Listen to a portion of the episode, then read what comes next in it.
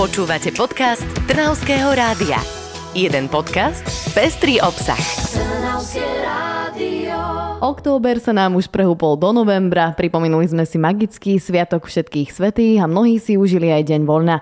My sme len nelenili a pripravili sme pre vás opäť päť dobrých správ z nášho regiónu, ku ktorým sa oplatí vrátiť. Dnes sme tu v zložení Alexandra Štofírová a Zuzana Benková.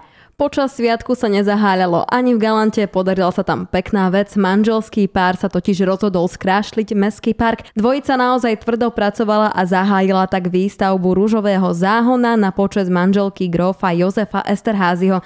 Záhon je tvorený prevažne z rúží a trvaliek.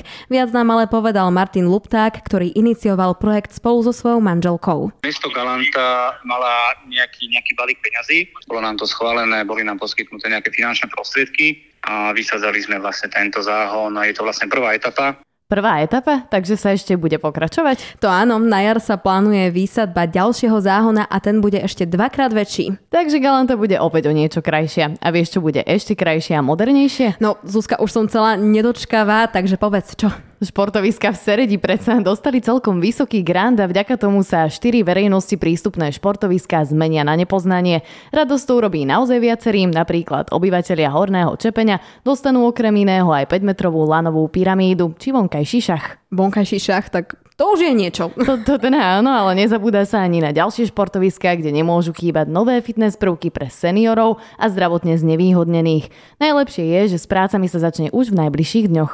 No priestorov pre šport nikdy nie je dosť, veď aj v Holíči sa pracuje na výstavbe nového multifunkčného ihriska, a to priamo v areáli spojenej školy. Všetko postupuje tak, ako má, a čoskoro si aj tam budeme môcť zašportovať. V kraji sa pracuje ale aj na iných užitočných veciach, napríklad fakultná nemocnica v Trnave má kopec noviniek. Áno, majú napríklad novú sanitku na prevoz pacientov po areáli, ale aj nové rovnošaty. A tie sú naozaj super, pretože vďaka nim zistia pacienti, či sa rozprávajú so sestrou alebo lekárom. Pomôžu s tým farebne odlišené límce. Okrem toho všetkého má nemocnica ďalšiu pozitívnu novinku. Mesto Trnava odsúhlasilo pozemky určené pre modernizáciu a dostavbu jej areálu. Navyše vznikne nový kruhový objazd. Primátor Peter Bročka konštatuje, že sa tým otvorí aj nové cestné prepojenie Tamaškovičovej a Kolárovej ulice. Som zatiaľ rád, že pokračuje príprava novej nemocnice v Trnave. Pevne verím, že si ju osvojí aj nové vedenie rezortu. Určite túto vec stabilne od začiatku podporujeme. Okrem nesporných výhod, tak sa nám samozrejme otvára aj zaujímavé dopravné riešenie, prepojenie Tamaškovičovej a Kolárovej posledným nevyužitým podjazdom pod existujúcou traťou.